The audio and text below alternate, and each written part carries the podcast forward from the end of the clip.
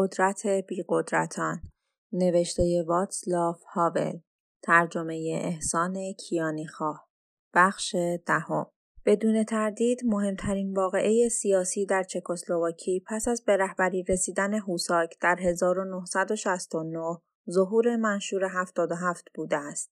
اما جو روحی و فکری پیرامون منشور محصول هیچ واقعه سیاسی مستقیمی نبود. این جو با محاکمه چند نفر از خوانندگان و نوازندگان جوان گروه راک آدم پلاستیکی های دنیا به وجود آمد. جلسه محاکمه این افراد نه صحنه رویارویی دو نیرو یا برداشت سیاسی مختلف بلکه صحنه رویارویی دو برداشت مختلف از زندگی بود.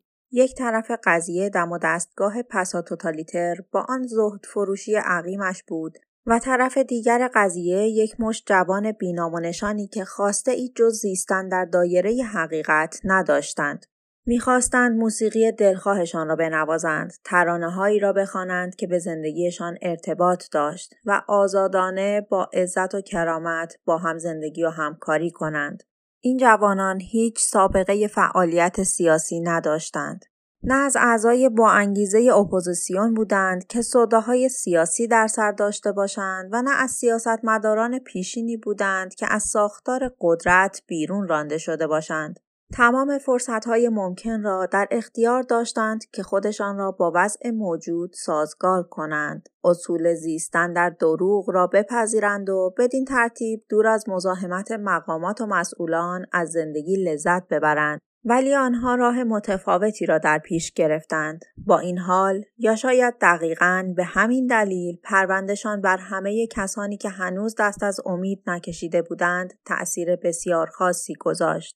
علاوه بر این وقتی دادگاه تشکیل شد پس از سالها انتظار پس از سالها رخوت و بیتفاوتی و پس از سالها شکاکیت نسبت به انواع مختلف مقاومت اندک اندک حال و هوای تازه ای در جامعه پدیدار شد. مردم از خستگی خسته بودند.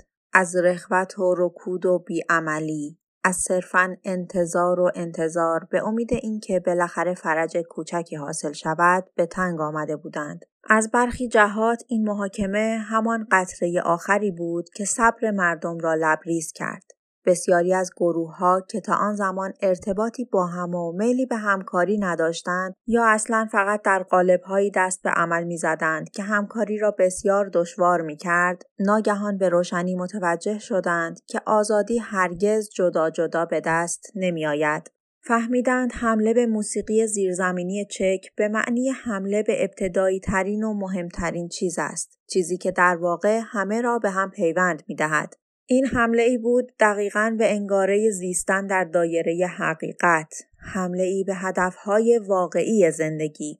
آزادی اجرای موسیقی راک یک آزادی انسانی تلقی شد، نوعی آزادی که اساساً هیچ فرقی با آزادی تفکر فلسفی و سیاسی، آزادی نوشتن، آزادی بیان و دفاع از منافع سیاسی و اجتماعی جامعه نداشت. در مردم شوری واقعی برای احساس همبستگی با این موسیقیدانان جوان پدید آمد و متوجه شدند که اگر پای آزادی دیگران فارغ از نوع خلاقیتشان یا نگاهشان به زندگی نایستند در واقع آزادی خودشان را از کف می‌دهند آزادی بدون برابری در برابر قانون و برابری در برابر قانون بدون آزادی نمی‌تواند وجود داشته باشد. منشور 77 بعد تازه و ای به این انگاره کهن داده است که پیامدهای فوق‌العاده مهمی برای تاریخ مدرن چک داشته است.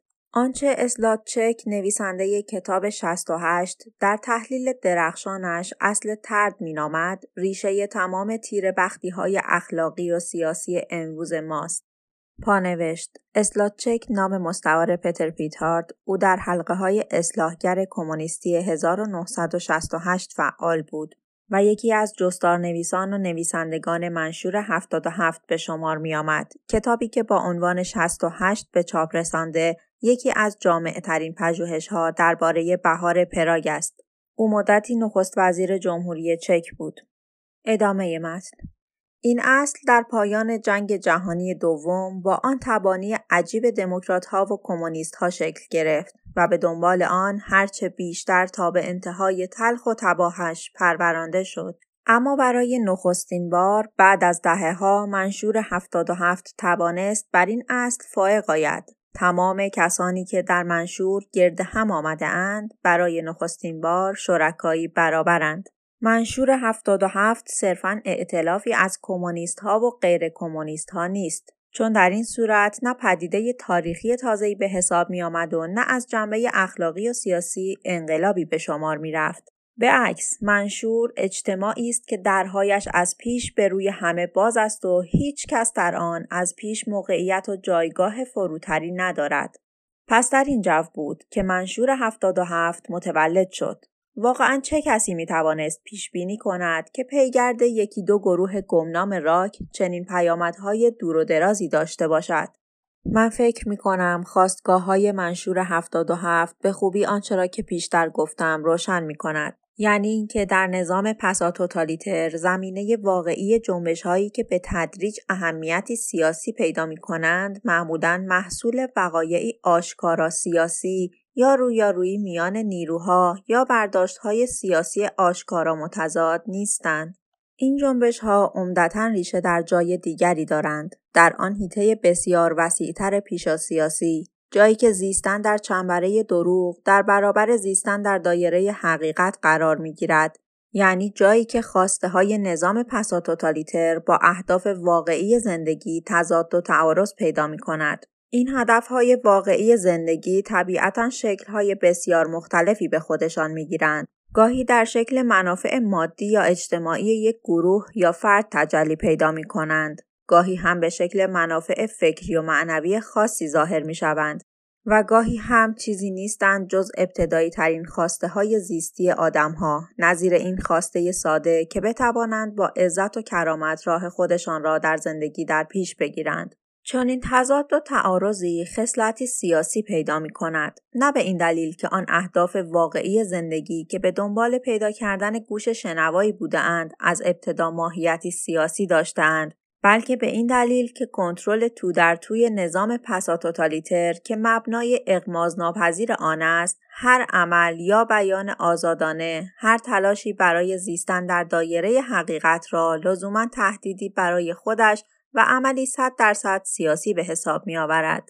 هر جنبشی که از دل این پیش زمینه پیشا سیاسی برمیآید و متعاقبا جنبه و بیانی سیاسی پیدا می کند امری ثانوی است. چنین جنبش هایی در نتیجه رویارویی های بعدیشان با نظام است که رشد می کنند و بلوغ پیدا می کنند. اما نه به این دلیل که از ابتدا برنامه یا پروژه یا انگیزه سیاسی پشتشان بوده است. بار دیگر وقایع 1968 معید همه اینها هستند. سیاستمداران کمونیستی که میکوشیدند نظام را اصلاح کنند برنامه ای را پیش نهادند نه به این دلیل که به یک باره به کشف و شهودی رسیده بودند آنچه اینان را وادار کرد به چنین برنامه ای رو بیاورند فشار روزافزون و مداومی بود که از نواحی مختلف زندگی به نظام وارد می آمد و هیچ ربطی هم به سیاست در معنای سنتی آن نداشت. در واقع آنها میکوشیدند با توسل به راه های سیاسی به کشمکش های اجتماعی پایان دهند کشمکش هایی که ناشی از تقابل اهداف نظام با اهداف زندگی بود و تقریبا همه افراد در همه سطوح جامعه هر روز آن را به جسم و جان احساس می کردند و سالها بود که روز به روز بیشتر و علنیتر به آنها فکر می کردند. صاحب نظران و هنرمندان که از این پژواک پرتنین صدایشان در سرتاسر سر جامعه دل و قوتی گرفته بودند به هر طریقی که می توانستند مشکل را مطرح می کردند و از آن طرف دانشجویان هم خواستار اقداماتی برای حل مسئله بودند. تولد منشور 77 در ضمن اهمیت سیاسی خاص جنبه اخلاقی امور را هم که پیشتر ذکر کردم روشن می کند. اگر آن حس نیرومند همبستگی میان گروه های بس متفرق وجود نمی داشت و اگر آن حس ناگهانی پدید نمی آمد که دیگر بیش از این نمی توان به انتظار نشست و اگر افراد فارغ از آن واهمه یقینی از های قطعی و بیقینی از دست یافتن به نتیجه این ملموس در آینده این نزدیک را کنار نمیگذاشتند و یک صدا و دست جمعی حقیقت را فریاد نمی کردند، هرگز منشور 77 پا به عرصه وجود نمیگذاشت. یان پاتوچکا اندکی پیش از مرگش نوشت بعضی چیزها هستند که ارزش رنج بردن را دارند. به نظرم اعضای منشور نه تنها فهمیدند که میراث پاتوچکا برای آنها همین جمله است بلکه فهمیدند بهترین دلیل و توضیح برای آنچه می‌کنند نیز همین است. از بیرون که بنگریم خصوصا از منظر نظام و ساختار قدرتش از آن بالا بالاها منشور 77 یک اتفاق محض بود. تیری که از تاریکی رها شد. البته منشور 77 تیری رها شده از تاریکی نبود اما این حس و دریافت نظام قابل درک است. چون آن جوش و خروش و قلقله‌ای که منجر به این منشور شد در آن سپهر پنهان رخ می‌داد. در آن تیرگی روشنایی که دشوار می‌توان تشخیص داد یا تحلیلش کرد. پیشبینی احتمال ظهور منشور همانقدر اندک بود که پیشبینی اینکه این منشور به کجاها راه خواهد برد. تکرار می کنم. آری، منشور ضربه این ناگهانی بود. از آن ضربه های ناگهانی که به یک باره از آن سپهر پنهان بر پوسته نازک زیستن در چنبره دروغ وارد می آید و آن را می شکافد. هرچه بیشتر در دام دنیای زواهر گیر افتاده باشیم، هر اتفاق ناگهانی نظیر این بیشتر قافل گیرمان می کند.